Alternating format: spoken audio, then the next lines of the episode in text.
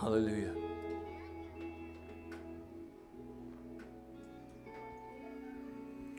Thank you, Lord.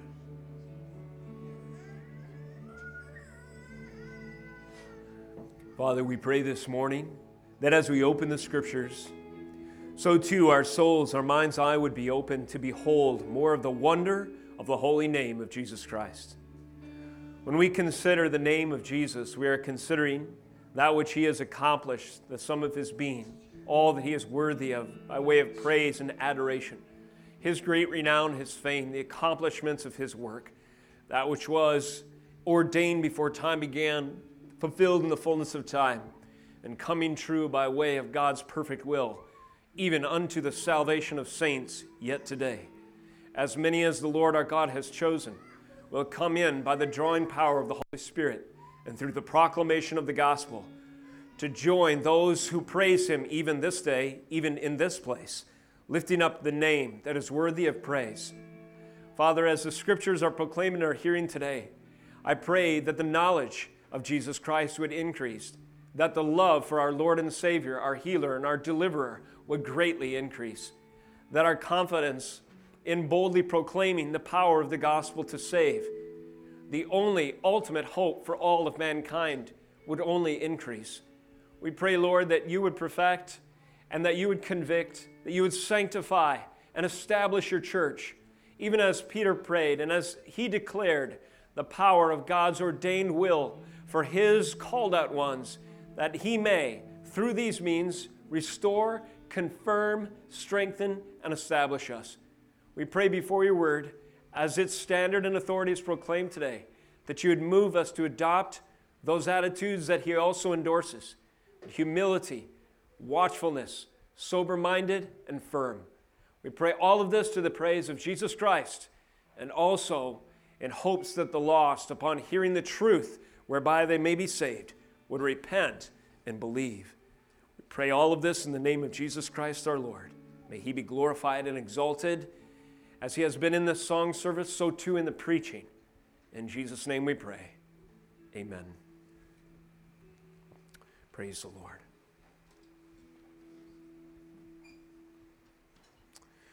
This morning, by the grace of God, gathering us today, his saints, to worship and glorify his holy name, we turn our attention to his scriptures in Psalm 116. So, as you're able, would you turn there with me today? Psalm 116, our Psalm a Month series, leads us to this, the fourth in the set of Hallel Psalms. The aim of this morning's message is to exhort the hearer unto obedience, considering the grace of God. To move us as we listen to God's word to obedience and to praise, considering the grace of God. This is certainly the result of the works of the Lord upon the author of Psalm 116. Sounds like David in many ways, though we don't know who exactly it is. Suffice it to say, the Holy Spirit Himself is the ultimate author. And these biblical themes that stretch across the pages of Scripture are evident. The grace of God is worthy inspiration for our obedience and our worship of His great name. The title of this morning's message, I had a few in the running. The one I eventually went with is The Tenth Leper's Song. The Tenth Leper's Song. You guys remember Luke 17, 11 through 19? If you don't, we'll read those verses to close our introduction in a few moments. But there is a leper who is saved uh, from the malady, from the affliction of his disease. Jesus heals him. But he's just one of ten. Jesus healed nine other guys. What's something unique about this man, though, is he returned to worship the Lord who had delivered him. What song would be a great one for him to praise the Lord with? Psalm 116, for sure, would be an incredible 10th leper's song. Psalm 116 could also be entitled, May I Submit, Grace and Vows. Perhaps this is a little bit more direct title Grace and Vows. The grace of the Lord and the vows, the commitments of us as people, what is the relationship between the two? Let's consider that this morning. Would you stand as you're able uh, for the reading of God's holy word? We stand, of course, out of reverence for God's scriptures. As we do so, we exalt the name of Jesus Christ with our attention, and we acknowledge the authority before which we bow as his word and the ultimate standard of truth is proclaimed. Psalm 116, verse 1. Listen now to the word of God. I love the Lord because he has heard my voice and my pleas for mercy. Because he inclined his ear to me, therefore I will call on him as long as I live. The snares of death encompassed me, the pangs of Sheol laid hold on me. I suffered distress and anguish. Then I called on the name of the Lord. O Lord, I pray, deliver my soul. Gracious is the Lord, and righteous our God is merciful. The Lord preserves the simple. When I was brought low, he saved me. Return, O my soul, to your rest, for the Lord has dealt bountifully with you. For you have delivered my soul from death, my eyes from tears, my feet from stumbling. I will walk before the Lord in the land of the living. I believed even when I spoke, I am greatly afflicted. I said in my alarm, All mankind are liars. What shall I render to the Lord for all his benefits to me? I will lift up the cup of salvation and call upon the name of the Lord. I will pay my vows to the Lord in the presence of all his people. Precious in the sight of the Lord is the death of his saints. O Lord, I am your servant. I am your servant, the son of your maidservant. You have loosed my bonds. I will offer to you the sacrifice of thanksgiving and call on the name of the Lord. I will pay my vows to the Lord in the presence of all his people, in the courts of the house of the Lord, in your midst, O Jerusalem. Praise the Lord. This is the word of God. You may be seated.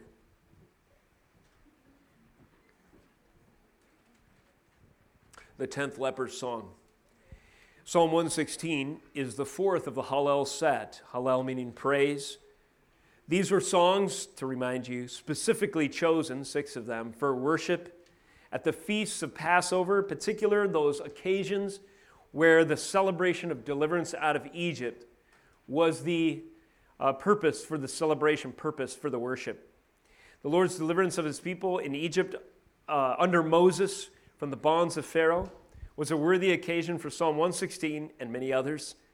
This particular hymn expresses worship for personal deliverance, reminding us that salvation in the kingdom of God has both a corporate group and individual personal implication. God saves a nation. God is saving a priesthood. These are references from 1 Peter and other references in the New Testament. God is saving a church. God is saving Zion, Old Testament. God is saving a multitude. God is saving his bride. God is saving a people. But he's doing so one heart at a time. How ought the heart of the delivered respond to the Lord upon his salvation? Psalm 116 answers. He, that is the delivered heart, ought to join the throngs of the redeemed in offering his vows of praise his praise and performing his vows in the throngs among God's people, in the collection of those who have joined in his experience, share his identity, are now among the same nation, family, and people group. He ought to join the throngs of the redeemed in offering his praise and performing his vows. Thus, the second title I considered for Psalm 116 is Grace and Vows. The entire framework of this song serves to clarify the relationship between God's grace and our obedience. Which comes first? Which do you guys think? Which comes first in the gospel? Our obedience, to which God responds with His grace? Or does God's grace come first, to which we respond with our obedience? which comes first, grace or obedience? Grace is correct. That is the message of salvation by grace through faith alone. That's not unique to one of Paul's arguments. It's across the pages of Scripture, thoroughly woven through every phrase, every stanza, every chorus, every refrain of Psalm 116, the relationship between grace and vows. The entire framework of this song serves to clarify those two, which comes uh, to the author, or and this, these truths, time and again, the grace of God and his deliverance precedes, enables, and inspires the praise of the author and the sincere singer of Psalm 116. Again, the grace of God, God's delivering grace, that unmerited favor, that act of sovereign intervention, that miraculous salvation, God's delivering grace precedes, goes before, it enables, gives us strength, inspires us to praise the author, or to praise, or it inspires the praise of the author and the sincere singer of Psalm 116. Now, let me give you one more title, as if two isn't enough possibilities for Psalm 116. A third possible title historically may have been postpartum praise. A little curveball there. Postpartum praise. Postpartum means after birth. I found in my study, and this is interesting, it's a good application, I suggest. Uh, churches through the ages have found Psalm 116 to provide the liturgy of thanksgiving that is appropriate after a mother has given birth in their congregation. And if you think about that, moms, parents of kids, it does make sense. There is reason to praise the Lord having been delivered through the affliction and pain and difficulty, trial and challenge of childbirth, and a psalm like this is fitting for that occasion. Now, I hasten to add if we'd adopted this practice as a church, we probably should have. We would have had this song memorized a long time ago, right? The content of the praises and occasion of a birth is one of those instances that lends itself to glorifying God for answered prayer. And Psalm 116 is just a great soundtrack for that. It's great in its themes uh, to correspond with God delivering us through a hardship. In the end, I chose a title from a moment in the Gospels where praise is offered to our Lord upon the deliverance of a horrible affliction, hence the title, The Tenth Leper's Song. Sadly, this heart of worship was demonstrated by just one of those who were healed that day. And I cannot think of a better song for him to sing as he returned to praise his Savior, his healer, and Lord than our text today. And just to get that context and that example application, turn with me to Luke 17. As we read just a few verses that give the story of the 10th leper who is healed, imagine Psalm 116 on his lips as he returns.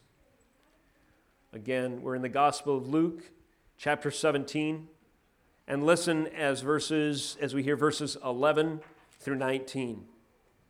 On the way to Jerusalem, he was passing along, that's Jesus, between Samaria and Galilee. And as he entered a village, he was met by ten lepers who stood at a distance and lifted up their voices, saying, Jesus, Master, have mercy on us. When he saw them, he said to them, Go and show yourselves to the priests. And as they went, they were cleansed. Verse 14, second half again. As they went, they were cleansed. Then one of them, when he saw that he was healed, turned back, praising God with a loud voice, and fell on his face at Jesus' feet, giving him thanks. Now he was a Samaritan. Then Jesus answered, Were not ten cleansed? Where are the nine? No one. Was no one found to return and give praise to God except this foreigner? And he said to him, Rise and go your way. Your faith has made you well. Turning back to Psalm 116, imagine as he returns, words like this on the lips of one like him I love the Lord because he has heard my voice and my pleas for mercy. Because he inclined his ear to me, therefore I will call on him as long as I live. The snares of death encompassed me, the pangs of Sheol laid hold on me. I suffered distress and anguish, and I called on the name of the Lord. O Lord, I pray, deliver my soul, and so on. So that's the leper. He can certainly relate to Psalm 116. Can you? Were you afflicted with a malady of the soul, such that the snares of hell and the grave itself threatened to catch you and pull you in to destroy you? Yes. A greater leprosy than the degradation of the human flesh is the degradation of our souls. That leprous condition from which we must have the sovereign touch of God to be healed. Indeed, our transgressions and sins, which are worthy of the jaws of hell. The only way to be delivered from them is the healing touch of the Master, grace alone. And when he says, Be healed, and our hearts are risen again from the death of our transgressions, how will we respond? Will we be like most who take for granted the grace of God, do not return? Or will we follow the example of this outcast, this unlikely one, this foreigner, this simple man, this one of little account, this Samaritan, who takes with him perhaps Psalm 116, if not certainly the heart of that worship song, back to the Lord and praises him at his feet? Which of the ten had a more fulfilling experience of deliverance? Was it the nine who were healed to go about what they wanted to do already in the flesh anyway, or was it the one who not only his physical body, but his heart was transformed by the touch of the Messiah? This is a vision of Psalm 116, and I believe it's a good application to consider, and it certainly relates to our own experience. Let me give you four elements of Exodus worship. Four elements of deliverance worship, if you will. Number one, arrested affections, verse 1 and 2. God grips our heart the things that we used to feel suddenly change. You think of uh, being arrested, you know, again, uh, sneaking up on you all of the sudden against your otherwise ordinary will. An event, an experience happens to you. It's an arresting thing, catches you off guard perhaps. You have to comply. Our affections, our desires are changed in the instance of salvation. Arrested affections. The grace of God reaches out, grabs us, compels us and it's a paradox because it's sort of like a, a, a, turning and a resurrection and an act only independent of ourselves, yet it changes our will to love and desire and to set our affections upon the Lord. Uh, four elements I told you. Number one, arrested affections. Number two, assurance of salvation, verses 3 through 7. Number three, inspired vows, verses 8 through 14. And number four, fitting occasions, 15 through 19. So that's our four elements of Exodus worship. First of all, again, arrested affections. The psalm is introduced, and I love this phrase, chiastic reprise. Don't you love that? something I'd come up with likely in my study, right? So, what is chiasm? Just a reminder it's symmetry of ideas. It's the way the first two verses are arranged, it's kind of a beautiful symmetry to it. I love the Lord, that's affections, response. Because he had heard, has heard, it's the reason, my voice. So I love the Lord, that's my response. Because he has heard my voice, that's the reason and my pleas for mercy, another reason. Uh, because he inclined his ear to me, excuse me, another reason, therefore I will call on him as long as I live. Response. So, response, reason, reason, response. You see that kind of symmetry there? I love the Lord because he has heard. That's the vow. That's the commitment. That's the worship. But why does he do so? He has heard my voice because, I love the Lord, because he has heard my voice and my pleas for mercy. That's the reason. Here's a further reason, kind of restating it in a parallel way. Because he inclined his ear to me. And then, therefore, here's his vow I will call on him as long as I live. So you get it? Vow, grace, grace, vow. And in a chiastic structure, what matters, the central idea is at the center. So the way these first two verses are ordered is to show the grace of God is at the center of the redeemed life. Arrested affections. The grace of God compel us to change. They change our deepest loves and our strongest commitments.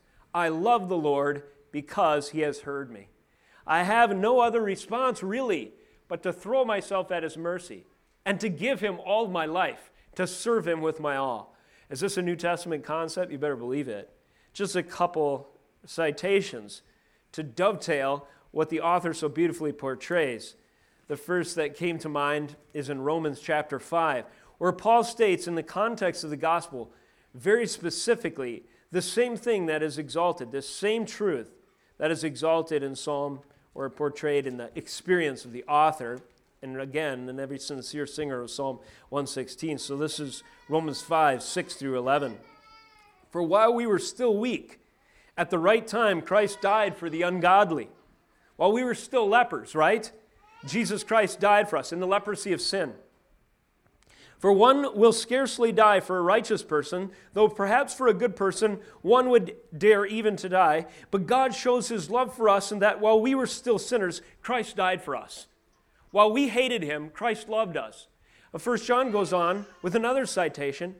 1 John 4:19, that very famous text, we love him because he first loved us. That is correct. Do you see in the gospel because Christ, loving the unlovely, taking on human flesh, dying for those unworthy of his presence and his word and certainly his action, his saving work on Calvary. In fact, those worthy of death and hell itself, and Christ intervening and dying on our behalf for those who did not love him as of yet, who were as of yet his enemies, who were dead in their transgressions and sins, depraved of heart and nature. We are compelled. We love the Lord what else can we do but respond this way because he heard, has heard my voice and my pleas for mercy? Because he has inclined his ear to me, therefore I will call on him as long as I live. Now, those two verses are basically a reprise, they're like a summary of the whole song. It's just beautiful. My affections, my desires, my heart has been changed because God has arrested me with his loving kindness, his covenant keeping love and power, his redeeming, delivering work. He ransomed me out of the bondage of my sin the same way he ransomed his people out of the bondage of Egypt. You think of it in kind of a whereas and be resolved statement. This whole psalm is basically ordered by reason and then commitment, or whereas the Lord has heard my voice and my pleas for mercy, therefore, or be it resolved, I love the Lord. Whereas he has inclined his ear to me, therefore, be it resolved, I will call on him as long as I live. I remember coming up with kind of one of those uh, resolution statements. You know, if you have like a formal covenant type document, say in a political party, it's common to structure the document that way. You have a sufficient reason, and then you have a parallel commitment. Whereas X, therefore, or be it resolved Y. And through the entire course of this psalm, that's the way it's structured. There is grace and vow. Grace is the reason, vow is the commitment. Grace is the whereas, um, vow is the be it resolved. And that's the way the Christian life is ordered when it is properly understanding the amazing miracle of our own salvation. Now, one of my favorite scenes from a movie is in Les Miserables, but I have to be careful to distinguish. It's not in the dumb one where Russell Crowe tries to sing, it's in the other one. So there's this scene where Jean Valjean, he's the protagonist, right? The main character. And remember, he had been in prison for, I can't remember, 20 years ish or something, for the crime of stealing a morsel of bread. In this prison situation, he becomes hard, hard of heart. And when he is released, he's bitter and he is angry and he has little to care for or about besides himself. He comes in his escape, or in finally leaving the bonds of prison behind, he comes upon a priest and seeks refuge in his house. Taking the occasion of some valuables in the home, he stashes away two candlesticks, as I recall, in his belongings, promptly leaves early before the family rises the next morning. The family, upon reason, uh, realizing the candlesticks are missing, decides to have grace and they do not pursue him. Eventually, the law, however, catches up with the man. And they're no dummies. The prefect, the police at the time, they realize ah, this man has the mark of a thief all over him. So there he is in handcuffs, brought back to the priest's house, and justice will be served. What does the priest say? Thank you for returning these candlesticks, and I hope that you prosecute this man to the fullest extent of the law. Nope. The priest says, I gave him those candlesticks. Those are him, his.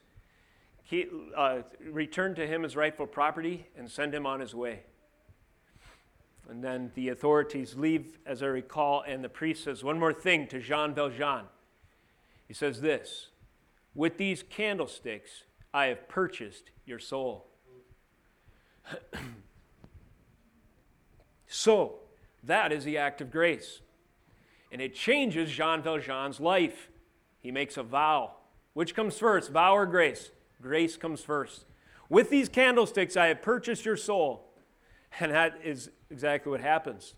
His heart has changed, no longer bitter and resentful realizing that he is given something he doesn't deserve and against the very thing that, uh, you know, instead of justice, he was granted mercy in this case. And so he vows to live his life. He resolves, whereas I was given these candlesticks, I actually stole. Be it resolved, I will live my life to model grace and seek to be a good example of godliness in the rest of my affairs. And God uses him, you know, in the course of the story to be influential in a number of ways. There's a contrast to him in the prefect, the law, the guy who represents the law. And for him, law is first, and grace is a non factor. He doesn't understand the concept. And eventually, it kills him. Pretty powerful picture. But it illustrates the arresting of the affections, does it not? I love the Lord because he has heard me, my voice and my pleas for mercy. Jesus Christ died for you while you were still a sinner, and at the cost of the cross, he purchased your soul. Whereas you were once dead in your trespasses and sins, be it resolved, you will serve him with all your heart and with all your life. Because at the cost of the most precious thing in all the universe, the shed blood of the only man who didn't deserve it, he bought you. You are his. You are purchased with a price. And so when we see the challenging in context, when we hear the challenging call of the Christian gospel, suddenly that high bar of faithfulness and taking up our cross is manageable, is it not? Why? Why is it manageable? We focus upon the cost that purchased our soul. And now taking up our cross and following him is a small price to pay. It's no price at all. It's our dutiful act of worship. It's that which our arrested affections long to do. This is the theme of grace and vow throughout the Christian life, celebrated in this text, expounded through Scripture, fulfilled in Jesus Christ. Second major theme four elements of Exodus worship. Number one, arrested affections. Number two, assurance of salvation. Verses three through seven continue. The snares of death encompass me, the pangs of a Sheol which means the place of the dead, the inevitable end of those who are, who are under the curse of the fallenness of sin, its natural tendencies, and indeed even its spiritual realities, hell itself, if there is no repentance. The snares of death encompassed me, the pangs of Sheol laid hold on me. I suffered distress and anguish. Then I called on the name of the Lord. O Lord, I pray, deliver my soul. Verse 5 Gracious is the Lord and righteous. Our God is merciful. Three characteristics, attributes, if you will, of our Lord grace, righteousness, and mercy. All three fulfilled sufficiently, available in tandem, one with one another, only because of the cross. The Lord preserves the simple, verse 6. That is to say, he preserves the Samaritan, the one who returns and prays. He, he re, uh, preserves the outcast, the distant Gentile, 2,000 years removed from the original preaching of the gospel, you and me. When I was brought low, he saved me. Return, O my soul, to your rest, for the Lord has dealt bountifully with you. The rest, the assurance of salvation. In other words, framed like this whereas the snares of death encompassed me, I deserved hell, God heard my prayer and, re- and rescued me, be it resolved my rest, my assurance, my confidence is in Him. Imagine a field of open graves. Imagine a whole journey in life of open graves. And at the foot of each grave is a snare, a trap. You know, just imagine like a lasso type loop and a rope, you know, that stretches down into that pre dug grave. And this is a picture the psalmist paints for us. You're walking along, and in your unrepentant ways, by just the mere grace of God to keep you alive, you nevertheless are navigating a minefield of death around every corner. And it's just a matter of time. It's inevitable. You will one day step where you shouldn't, and that snare will imagine a trigger re, uh, return assembly. So once you step into that trap, immediately snaps around your ankle and triggers that recoil assembly and drags you right into the grave. You can picture that, can't you? This was the snares of death that encompass us, the pangs of Sheol that laid a hold of us. This is the minefield of sins deserving consequences that every unbeliever negotiates and navigates. And there's only one way to escape that certain eventuality and that reality it's grace alone. To cry out to the Lord, His changing of your heart, Him hearing your pleas for mercy and answering you in your distress. When you call upon His name and then you experience His deliverance. O Lord, I pray deliver my soul. And somehow, again, through the cross alone, God has proven gracious, righteous, and merciful in taking that snare on your behalf. The Lord preserves the simple.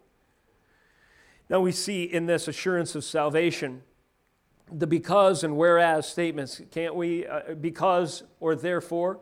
Because God saved me from certain death, therefore my soul rests in Him. Whereas I was negotiating the dangers of this unrepentant life, death uh, welcoming me at every corner, be it resolved after the Lord has saved me that my assurance is in Him. It's just something amazing to note in this phrase as well that He preserves the simple. You know, there, there are extensive nuclear fallout protocols, I am told, for a nation such as ours. Let's say a nuclear weapon was headed for America and it was detected, it would trigger a, a, a bunch of different policies among the government. Camp David, I'm told, is a nuclear protected facility. There's presumably deep underground bunkers.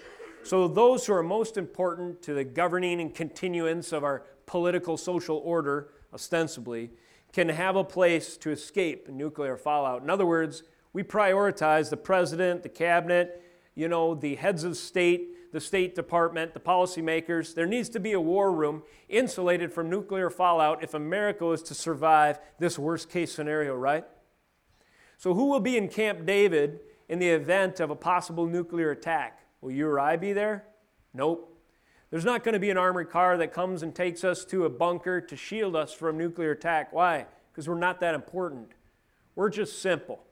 We're people, you know, among 300 plus million that just happen to reside in this huge, overwhelming body politic, America as we know it today. We're just citizens. We're just taxpayers. Perhaps, you know, in the view of some misguided politicians, just tax cattle. We're not important.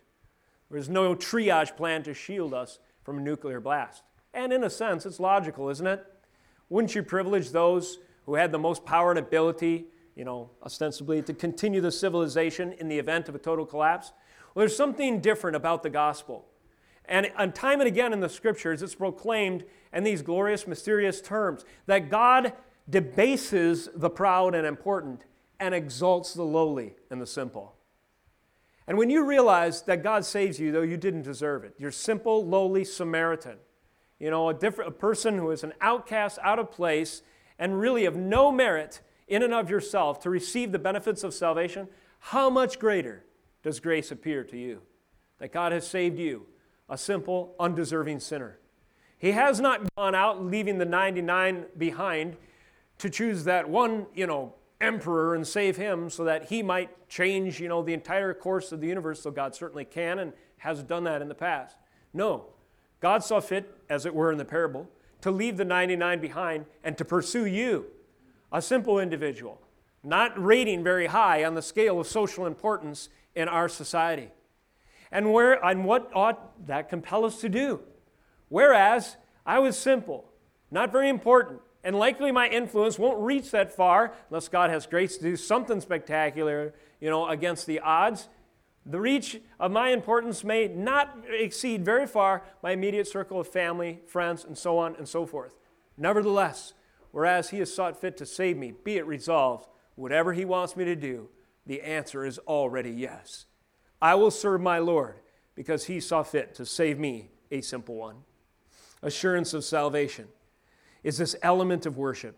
It's a resolved statement to have a quietude of heart that God has saved me, therefore my soul can rest. There's just a beautiful order in this psalm. Assurance of salvation is fundamental to obedience, and so it is laid out accordingly in our text. Four elements of Exodus worship arrested affections, assurance of salvation. Number three, inspired vows. This answers the how then should we live question, if you will. Verses 8 through 14 continue in this way for you have delivered my soul from death, my eyes from tears, my feet from stumbling. There's our whereas statement. There's our because statement. Because God has delivered me, my soul from death, my eyes from tears, my feet from stumbling. Now we have a pretty long, be it resolved statement. Verse 9 I will walk before the Lord in the land of the living.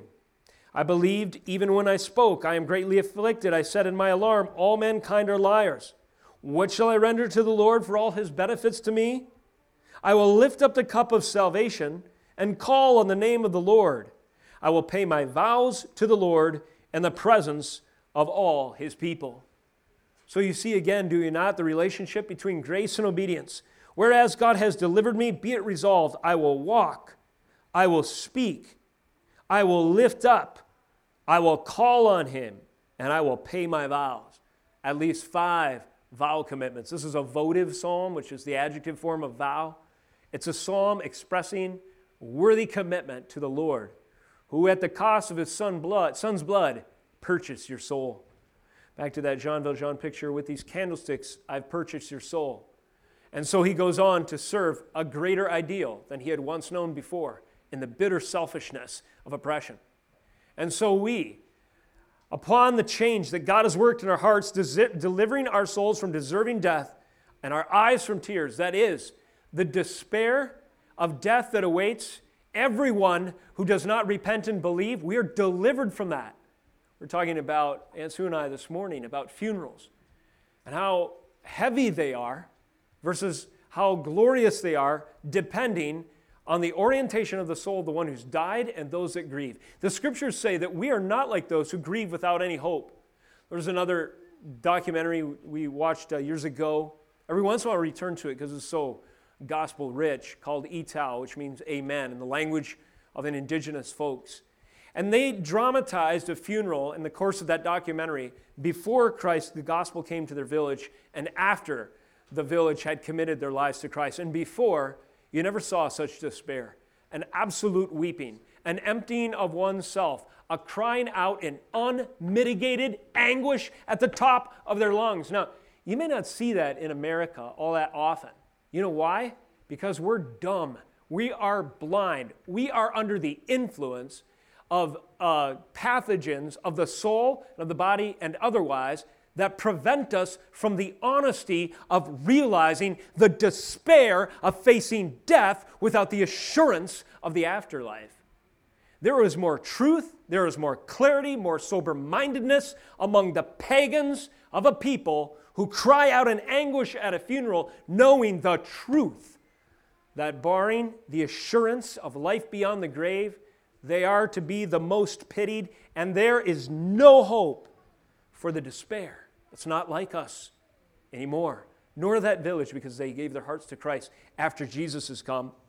How, can, how much more can they, or how can they appreciate, how much more can they appreciate with that frame of mind, this tribe, the message of Psalm 116 You've delivered my soul from death and my eyes from tears having allowed themselves to realize the despair of dying without a Savior, and then the rush of God's grace, rescuing them from the snares of death, delivering their souls from the pangs of Sheol. This is the whereas. Delivered my soul from death, my eyes from tears, and my feet from stumbling. And because of this, be it resolved, I will walk before the Lord in the land of the living, not the walking dead that don't even realize that they are under a judgment and curse and might as well be in the grave already, barring repentance. No, we walk before the Lord in the land of the living. We now have fellowship, communion, association with those who are new creature, cre- uh, creations, who have been born again, new creatures in Christ Jesus. I believed even when I spoke. I am greatly afflicted. I said in my alarm, All mankind are liars. Voices to the contrary are foolish reprobate. Messages of self deception. Verse 12 What shall I render to the Lord for all his benefits to me? Awaken me from the stupor of self deluded uh, uh, idolatry? What does he say? Be it resolved. Verse 13 so many words. I will lift up the cup of salvation and call on the name of the Lord. I will pay my vows to the Lord and the presence of all his people. This language of cup, you might remember it in other passages of Scripture. It most often refers to the wrath of God. The wrath of God in the form of a cup, in that picture, was poured out upon Jesus Christ. And you can see the anguish in the Garden of Gethsemane as he drinks that cup. As he cries out to the Lord, this the God man, greater ability, resolve to endure the will of God than anyone will ever know, and says, If it be your will, may this cup pass from me. Illustrating to you how heavy, how weighty, how much anguish the cup of the wrath of God contained when it was poured out upon our Lord and Savior. Nevertheless, saints, on your behalf, He swallowed it whole. He swallowed it whole, the cup of the wrath of God. And get the picture something like this. We preach the gospel that Jesus Christ bore the wrath of God for us. This cup that we see in Psalm 116 parallels the cup of wrath often pictured in the Bible, Psalm 75, verse 8, and the garden to, or the garden experience that we just referenced. Jesus swallows the cup of God's wrath for us. And imagine, he fills that cup with the graces of salvation. He serves us at his table. This was pictured last week at the Lord's table. And then he offers it back to us full of grace. What will you do with that cup? Psalm 116 answers The cup of God's graces that He has granted to me by way of salvation, I lift up to Him as the only worthy offering in thankfulness. Whereas He drank the cup of God's wrath on my behalf and handed it back to me full of gospel graces, be it resolved. I will offer it back to him in worship.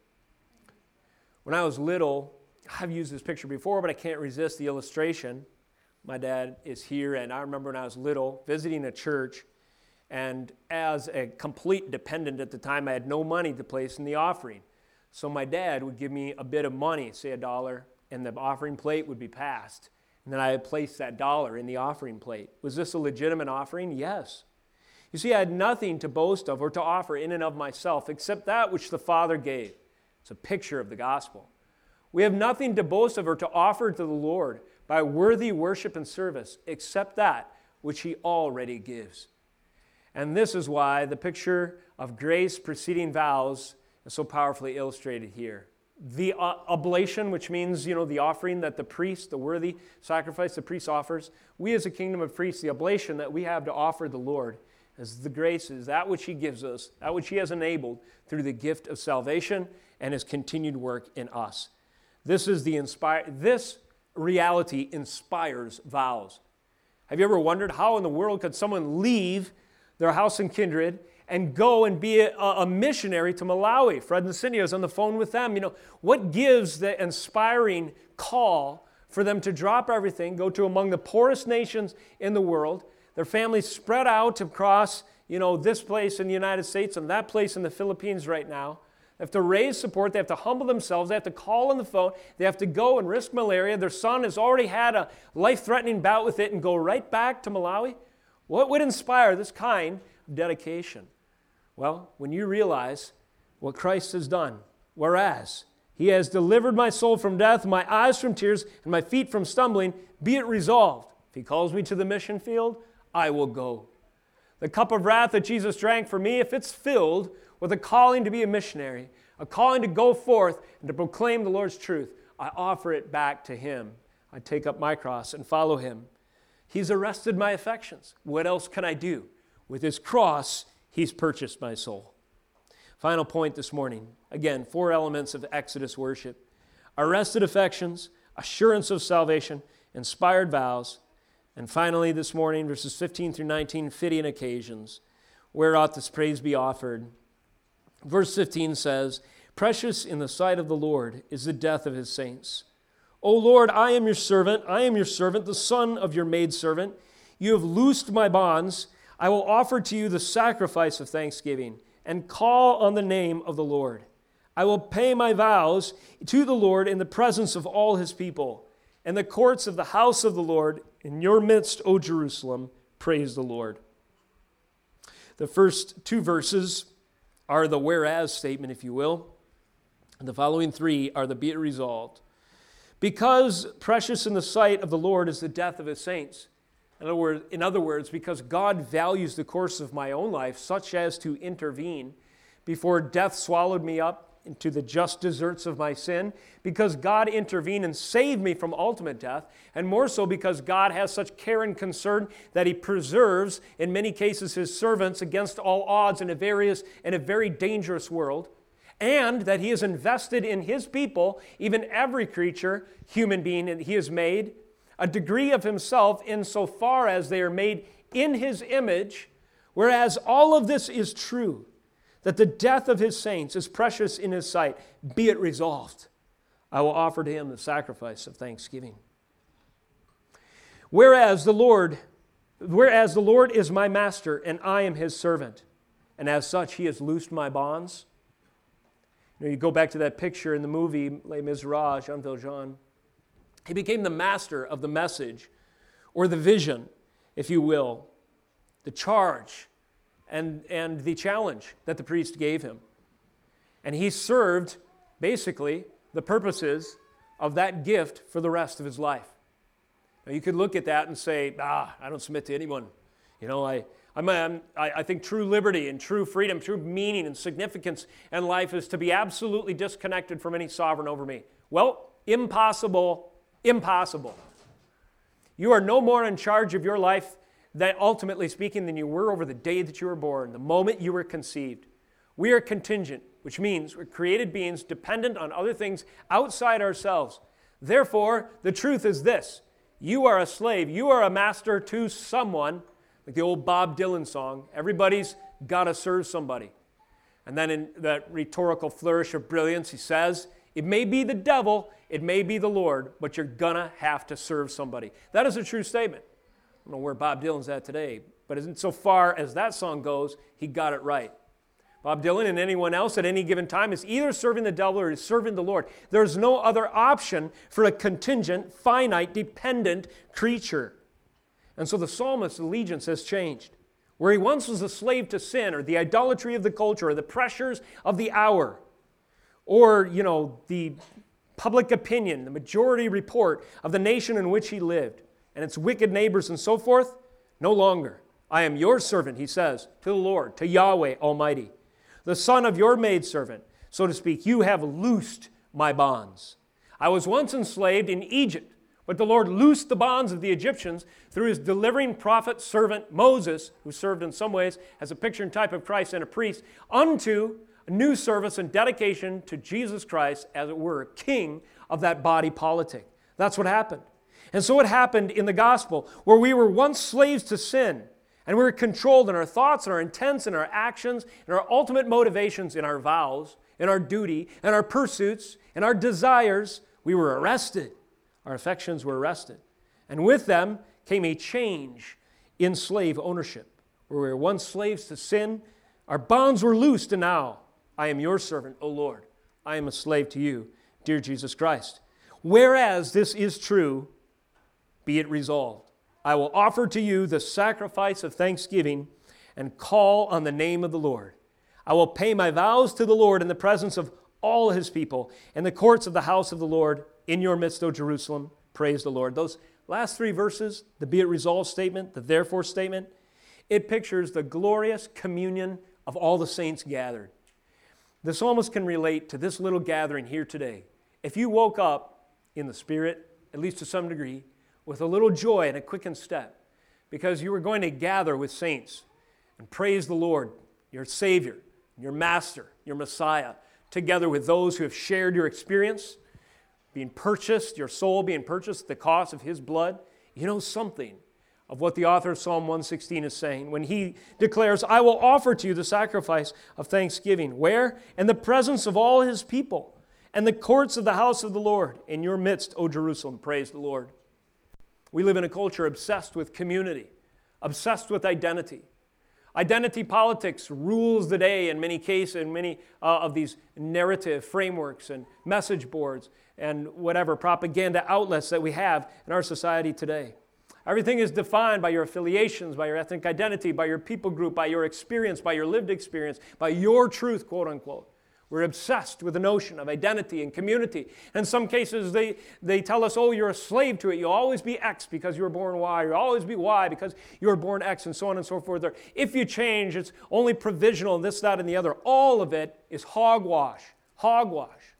Why? Because it doesn't take into account the guiding ultimate principles of the Word of God, who alone, God in His authority as our creator, and the ordainer, sustainer, designer, maintainer of the entire universe, can define you and knows exactly the truth. And He has declared as much when He says in 1 Peter 2 that you, saints gathered in this room, are a chosen race, a royal priesthood, a holy nation.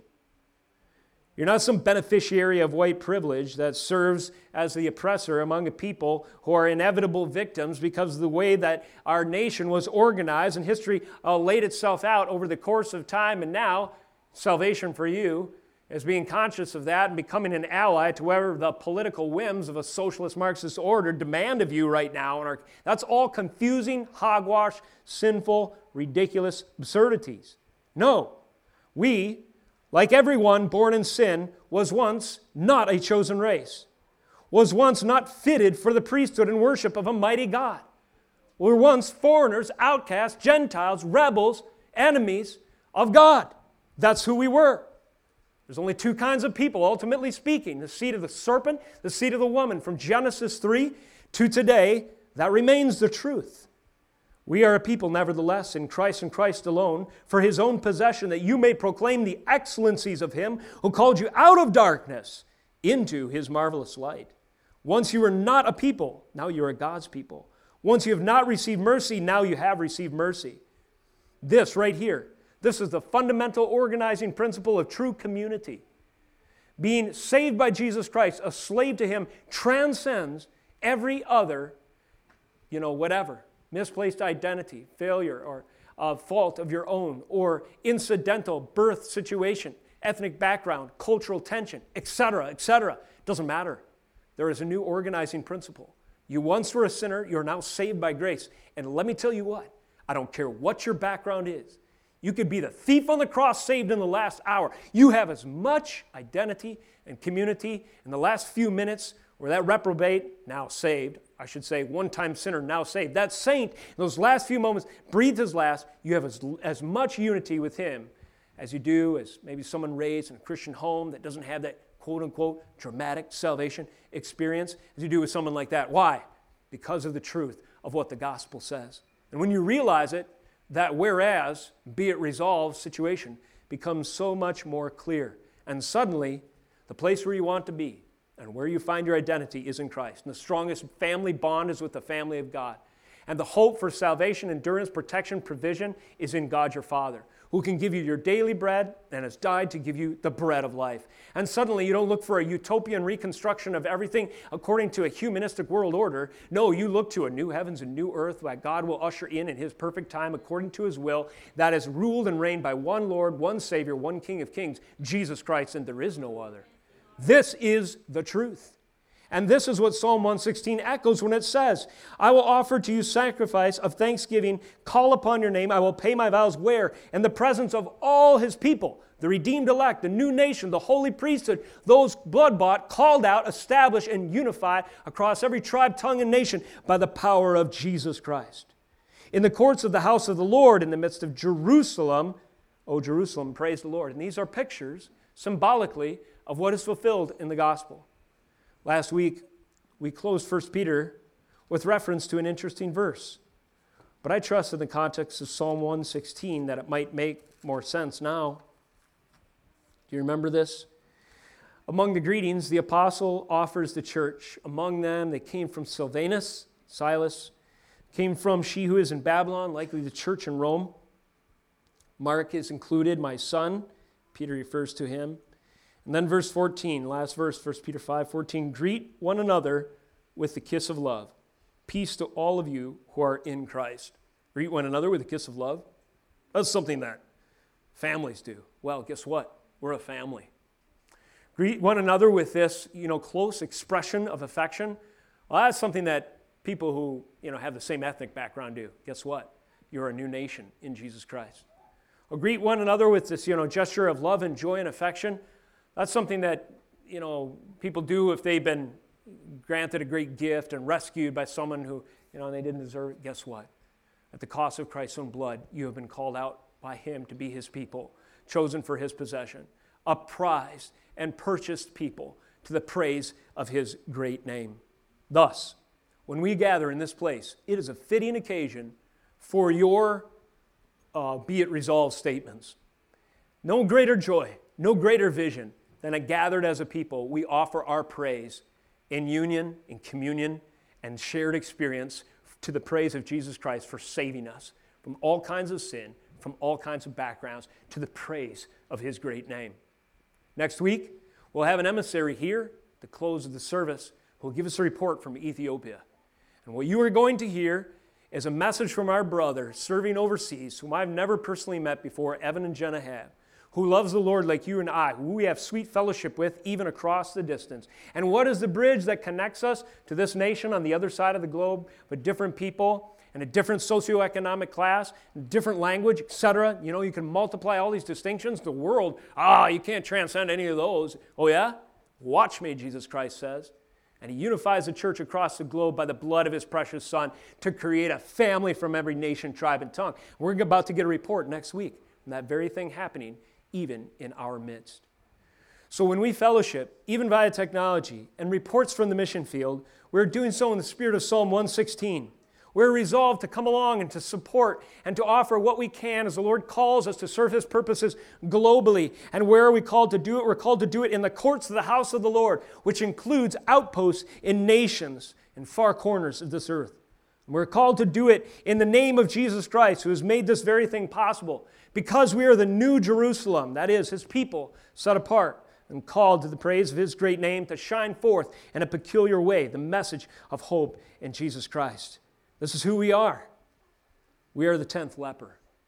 If we take Psalm 116 seriously and we use it as fitting worship to offer to our Lord in praise, recognize the whereas statements, and make a new resolve each day as the Spirit grants us grace to live in light, worship and obedience worthy of the call. Let us close in prayer that we would do so. Father, I thank you for the message of hope in Jesus Christ. I thank you that this message is woven through the pages of your Holy Scripture in such glorious and, even in our text, poetic, beautiful ways. Lord, as we read this, we think, wow, I wonder what the original music sounded like. I wonder what language, Lord, it was offered in. I wonder how many times it was translated through the ages. Nevertheless, we hear it by your grace and providence in our own ears, the language we speak today, because you've seen fit to transcend all of time and history and other things that would separate us to draw us to Jesus Christ through the proclamation of his word to repent and to believe. This goes for every believer in the hearing of these words today. For those who are yet lost, we pray, Lord, that the message of repent and allegiance to Jesus Christ as King of Kings would ring, ring true, and that they would know the pain and the anguish and the snares of death encompassing them, and the uh, anguish of Sheol upon them, unless and until they repent and believe. Lord, though they suffer distress and anguish, if they but call upon the name of the Lord, they will be saved. I pray they would soon join us and say, I love the Lord because he has heard my voice and my pleas for mercy. Because he inclined his ear to me, therefore I will call on him as long as I live. Grant us grace to call on you this week, O God, and maybe hear your call gathering your saints once again next week, and as many times as you ordain in between, and as many days as you tarry, unto the coming of the consummate kingdom of God in our midst and for all time. In Jesus' name we pray. Amen.